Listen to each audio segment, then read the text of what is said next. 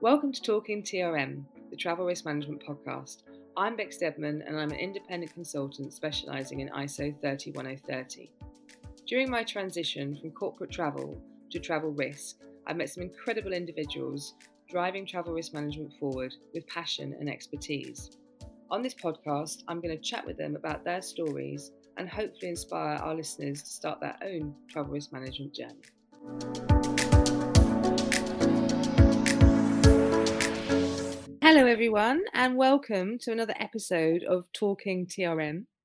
Uh, this is the podcast that brings various different people working in this field to really explore and talk about who they are, what they do, and, and, and why they do it.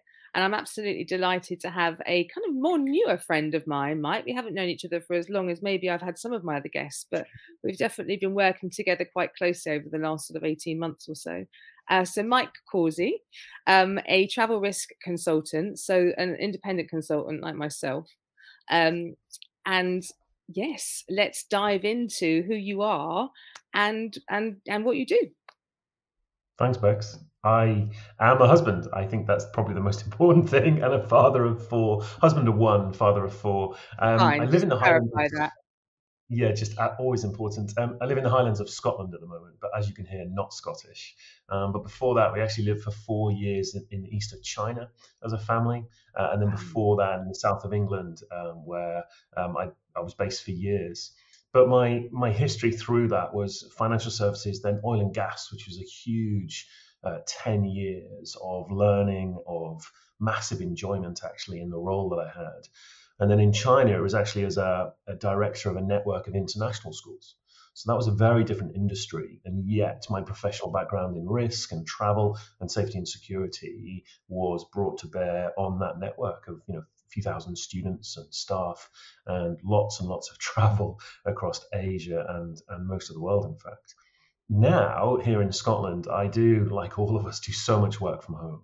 Um, but I, I do two predominant things. I train business leaders on how to understand duty of care, safety, health, and security, travel risk.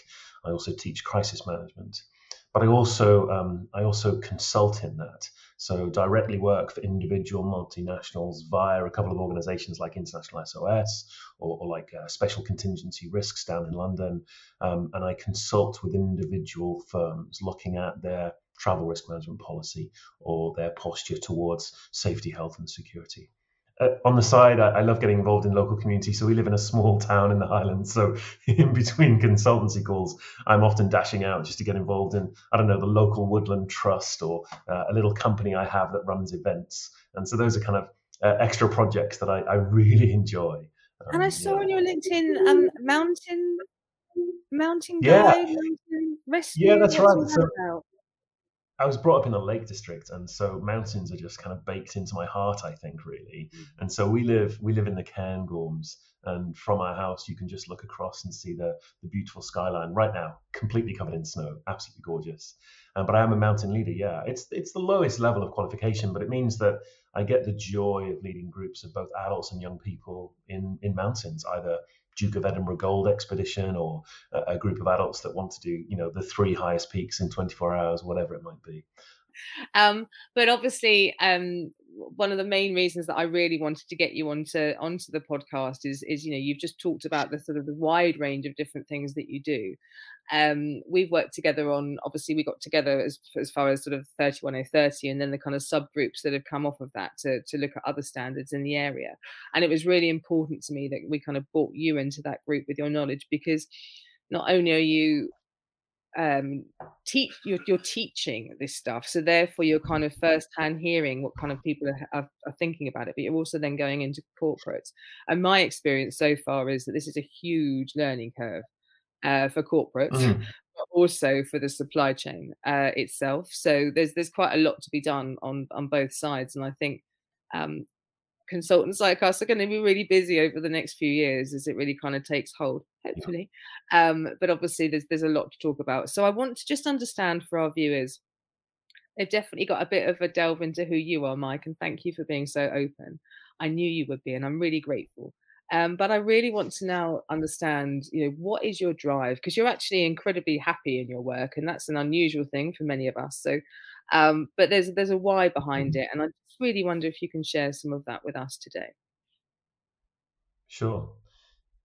I partly it's because I am designed this way. We, we can't get away from who we are and nature and nurture, of course. And let's not spend hours talking about that. But we're designed in a certain way. And I, I find myself delighted and ready to help people.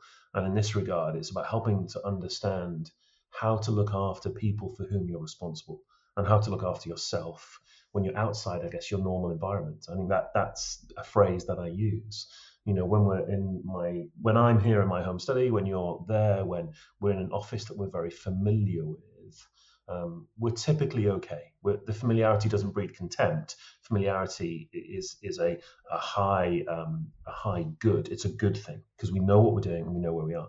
But when we're outside of that um, travel particularly introduces stresses and strains that they're really easy to miss. And often what happens is they surface through either an incident that happens or you simply reach the limit of your control and demand capacity.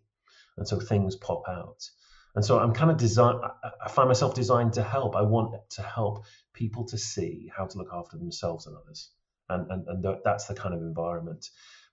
I, I like giving people insight and impetus. I like telling stories of what I've been through over the years because I think stories also uh, tell um, they tell and impart huge insights that you can't any other way. Um, and so let me give you two of my own stories that are three stories that are really significant as steps on my own journey into this world. Firstly, 10 years in the oil and gas industry was amazing. Uh, I worked for a company that was brilliant at travel and travel risk. Now, maybe oil and gas probably way ahead of their time. In many senses, you have an oil and gas company that's working on the exploration uh, kind of limits and margins. You do find that those big integrated gas, oil and gas companies, they take all of the learnings of the oil rig or the exploration on the edge of a, of a continent somewhere, and they introduce those into the office environment. So I join an oil and gas company, and I have to hold the handrail going up the stairs. I have to have a lid on my hot coffee, and I'm like, this is madness. And yet, within a few months, I realized that this is a a beautiful is too strong a word, a great reflection of what they've learned elsewhere, and a desire to introduce a consistent high culture of behavior that is good for health and safety. So let's not anyone slip anywhere. If you hold the handrail in the office, you'll hold it when you're on a rig or in a refinery where it might be more critical. So I just, I love that. And I felt as I traveled, and I traveled a lot for 10 years, that I was always looked after. I was equipped and prepared for the travel I was doing. And I traveled in such a way that I was ready to work when I arrived or knew that I needed to rest and Yeah. be somewhere still for a while. So there was kind of um I felt like I had the capacity to make the right choice at, any time about what I needed to do when I traveled. And that was really powerful. Um, I often why say to my family, I that? felt like I was treated. What what Yeah. was it? What was it, Mike, that made you feel like that? Can you put that into words? What were they doing that was that was different? Hmm. The first thing I noted when I joined that company was, and this maybe this will sound crazy and just oh yeah, it's one of those. If you flew over four hours, you flew business class. And for me, initially, that's like, oh, this is very nice. But actually, the only reason they defined that time period is health and safety. They were looking at deep vein thrombosis. They were looking at the propensity of their staff when on arrival to hit a hire car straight away in a country they'd never driven in before, or to take an overnight flight and then suddenly to, you know, take a taxi straight to the office, not the hotel. So they wanted to, the company I worked for wanted to ensure that their travelers knew that they could make a choice based on their own well-being, and that was communicated really clearly. Um, I guess there were also examples of where um, the company acted. So July 7 7, I wasn't involved myself, but I remember being on a conference call, and the vice president of the business unit I worked for, he, he, he got a message. He stopped the call and he said, Right, we're not going to do any work until every single one of your team is accounted for. If you have people in London, you go and you find them. And for a few hours, that's all we did. Everything stopped. I, you can tell, I'm telling you now because I can never forget that. Yeah. You know, Mark, And who work unfortunately, it's not it's not something we necessarily see in other companies, is it? So what a great first experience. But would you say that's followed you through your career? That Yeah, sort of definitely. level? Yeah, I yeah, absolutely. I, I just I remember Mark picking up the phone, finding out where somebody was, and they they were in London, but they weren't on the tube. And then they, I think one uh, one part of my team was in a meeting in a hotel in London, which is Mm, kind of expensive and time consuming. But who cared? No one cared about that side of things. It was so much more about stop, go away, find out where your people are, and once we're accounted for everybody, we'll take stock and then we'll carry on with our work. But that pales into insignificance. That's powerful. I can never forget that. Really no, powerful. no. And such an amazing blueprint for you to kind of then take in to sort of say, this is what good really looks like. This is what, and not doing it for the Great. Not doing it for the sake of it's just it seems like if what did you feel that they already had a plan so that they knew and they were prepared or do you think that they were just very super reactive um when 7-7 happened That's a great question. Um, I don't know. All I can say is that it didn't seem fake and it didn't seem like it was just that one vice president who knew what to do.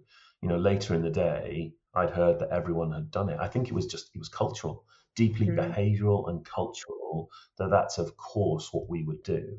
And I've been there for a year or two at that point. Uh, yeah, two years at that point. Um, so yeah, it just seemed completely natural for that to be the course of action. Not sure where to start with implementing a standard such as ISO 31030? A gap analysis exercise from Assent Risk Management is the best place to start. Our expert consultants will take you step by step through your chosen standard and highlight any weak areas. This can be conducted remotely, and the results of the gap analysis can form the plan for your targeted project. Contact Assent today at www.assent1, which is A S S E N T 1.com, and booking your gap analysis today. Curious to know that you had this really wonderful experience in one of the first organizations that you kind of worked for um I just wanted to know how, how it mirrored and your experience then mirrored in other organizations because this isn't how I hear many organizations operating and even in oil and gas um you know we Yeah.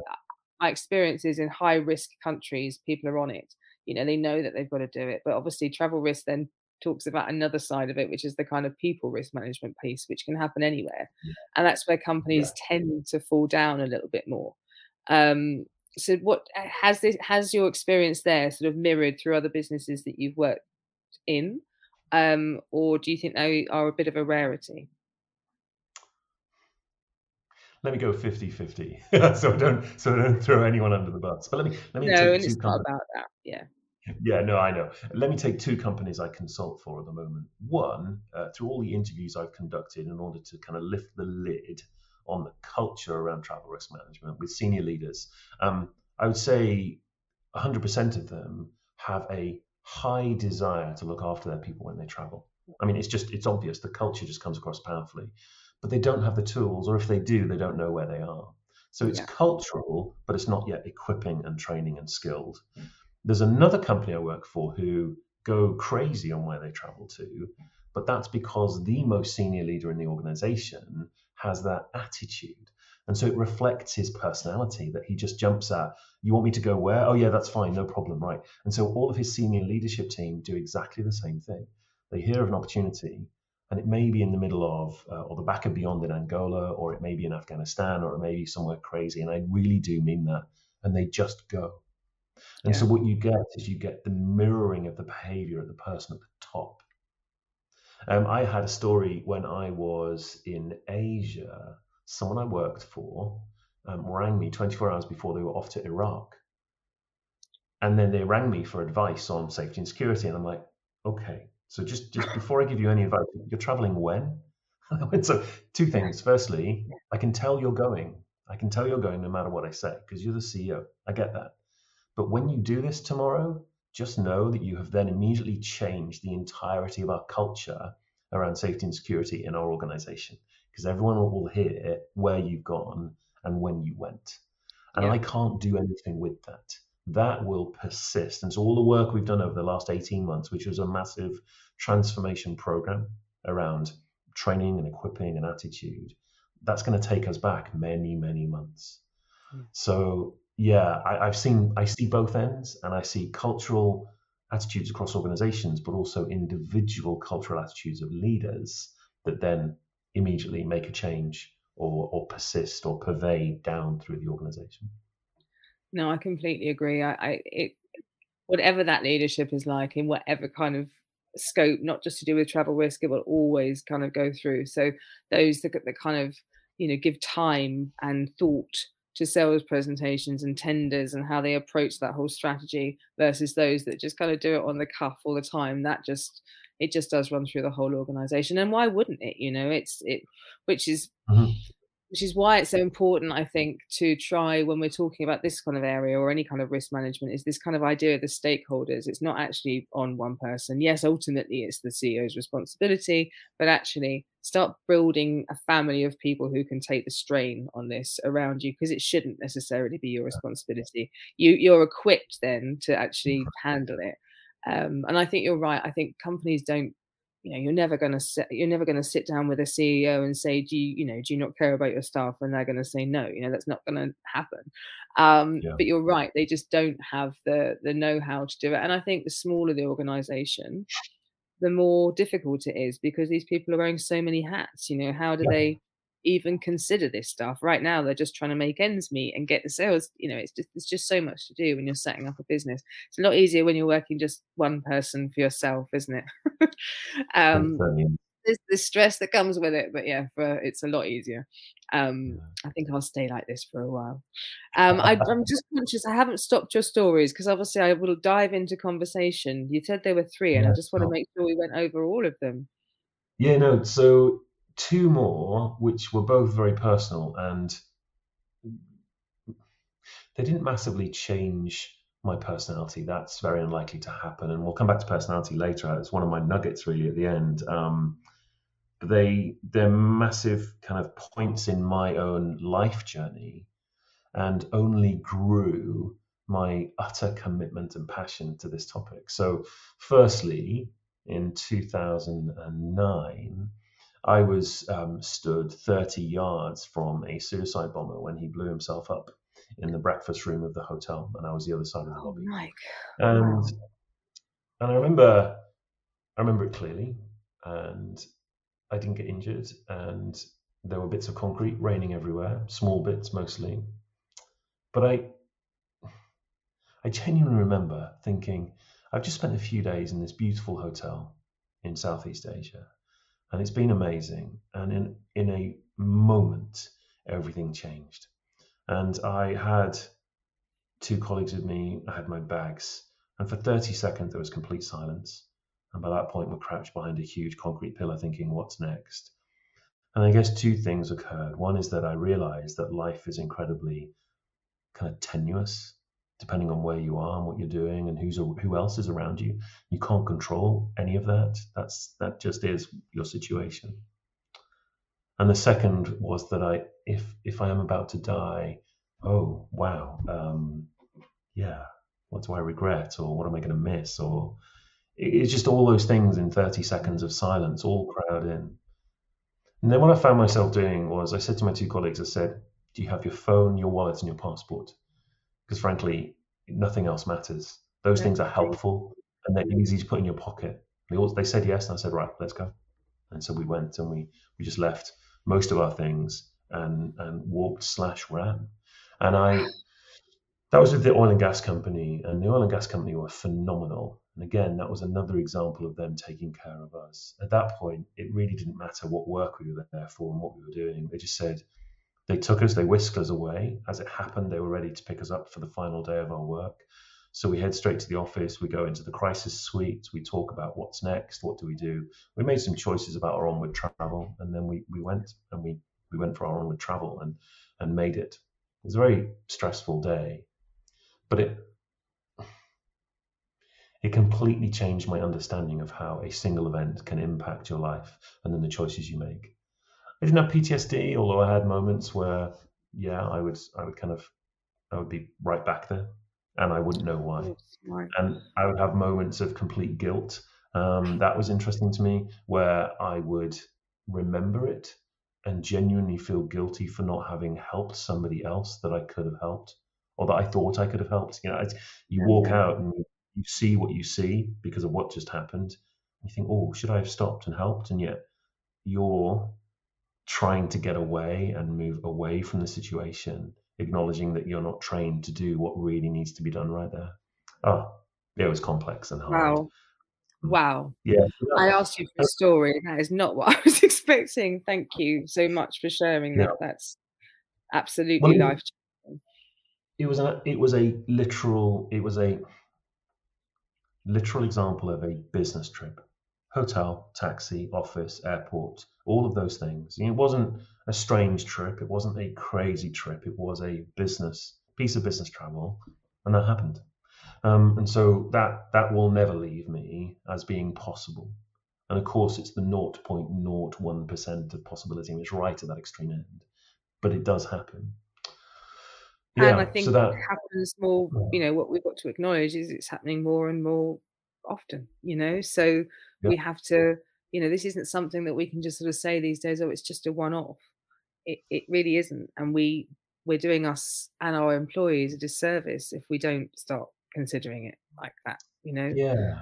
So it's um it's not kind of oh it will never happen you know we've just lived through what we've just lived through for the last you know two and a half years with the pandemic like Sure. it will happen.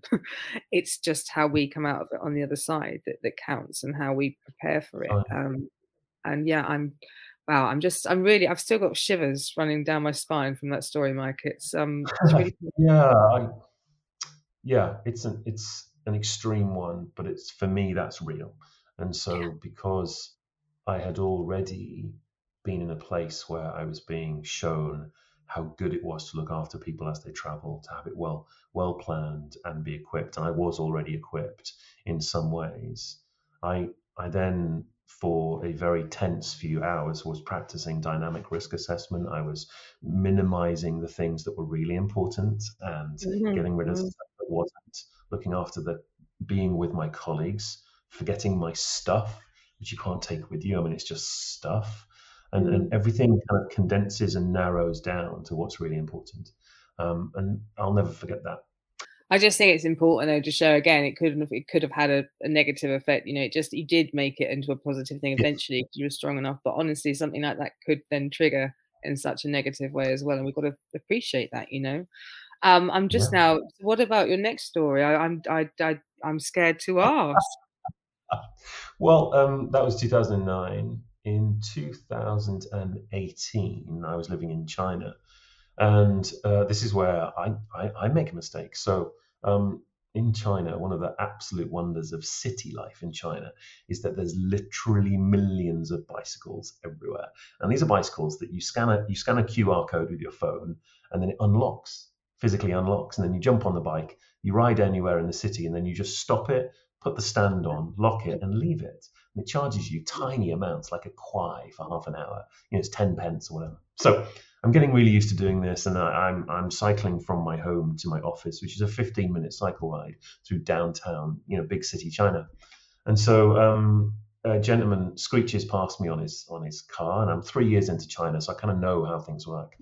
But he, he slams on the brakes, double parks in front of me, and as I move out to go past him, he opens his car door, and I hit the top right angle corner of his front door with my forehead and catapult over the over the door and hit the concrete.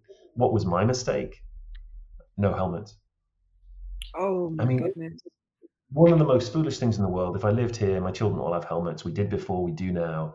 But because I'm so used to cycling everywhere in China and no one wears helmets in China, why would I carry a helmet? Because no one else does. So I, I've been really impacted by the culture around me. So anyway, six days later, I've been flat on a bed with bleeding on my brain and all sorts of consequences um, from from this.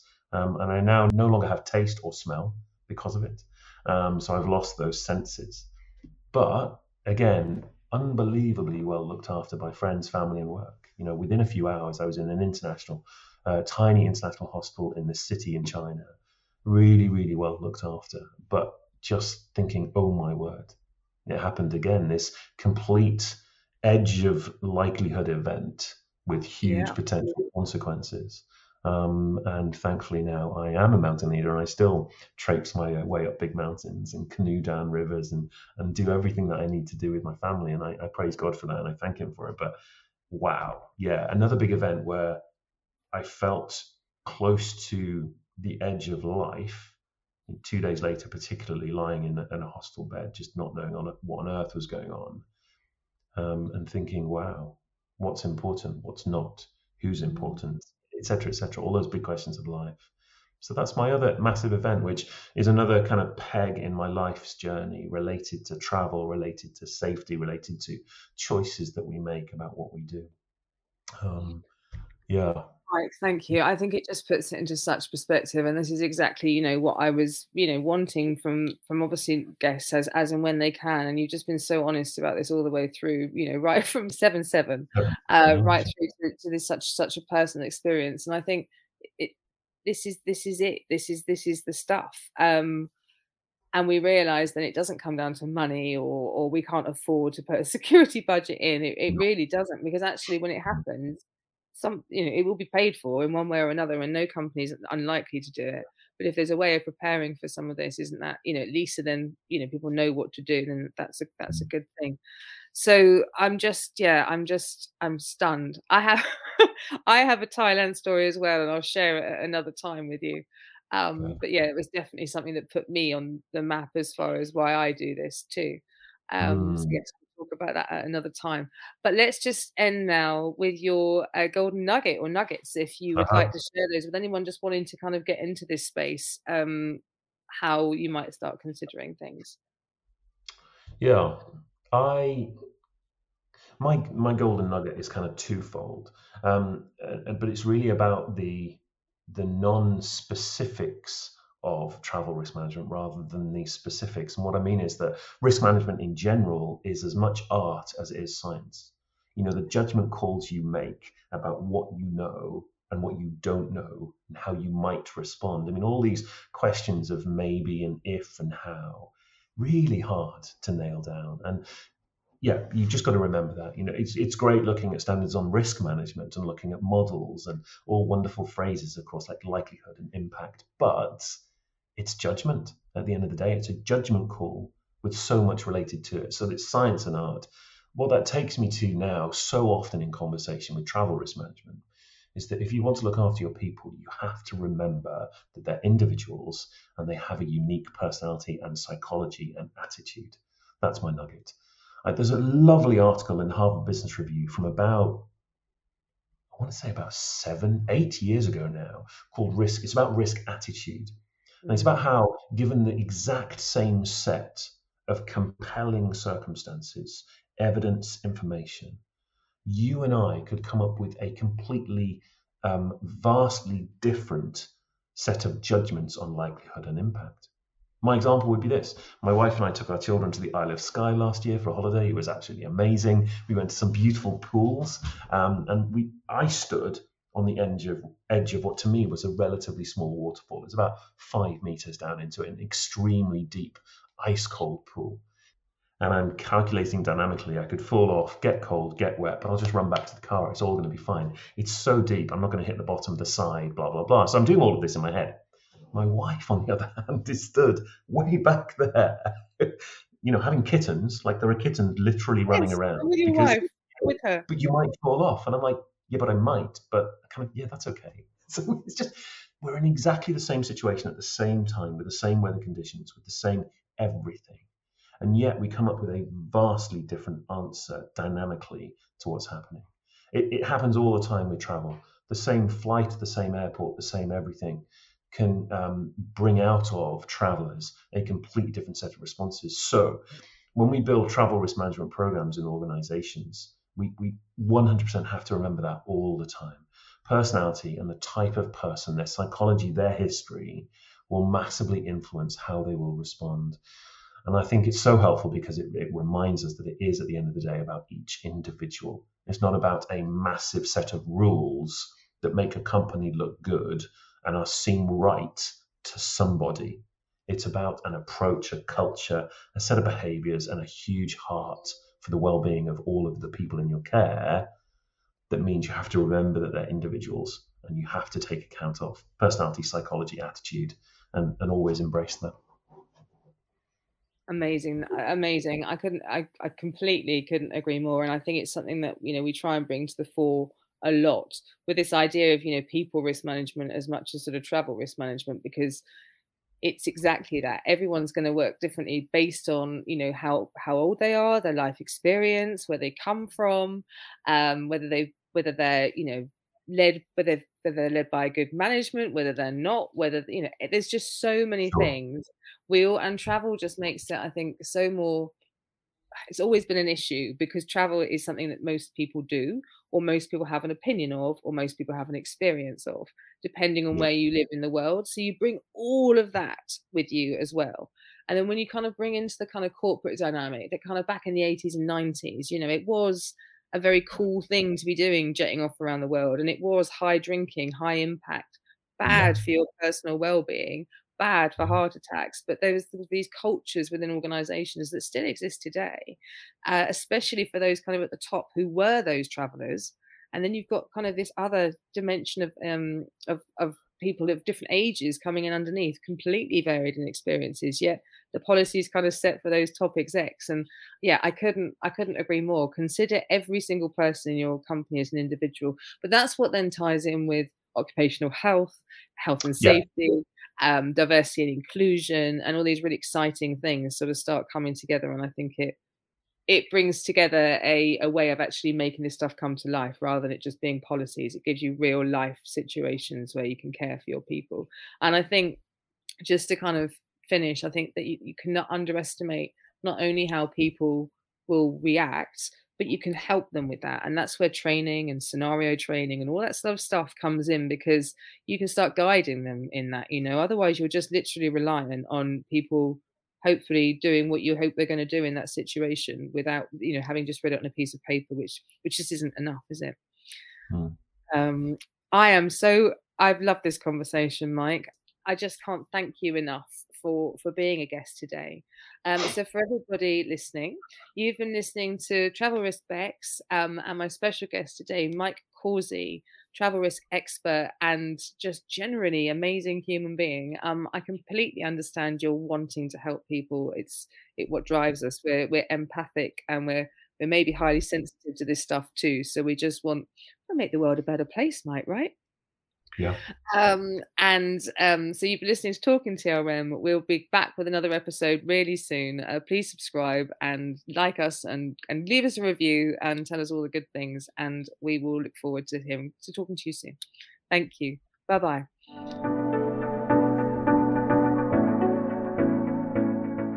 Thank you for listening to today's podcast.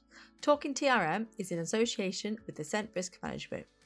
If you enjoyed listening to today's podcast, please subscribe and make sure to leave a review. If you need any help with implementing an ISO standard such as ISO 31030, or if you have any questions regarding ISO, please reach out to Assent Risk Management to talk to our expert consultants today. We can be found at www.assent1.com. We're also on Facebook, LinkedIn, Twitter, and Instagram, and links can be found in the show description. This podcast is a Clemark Studio production and was produced by Jessica Ingalls.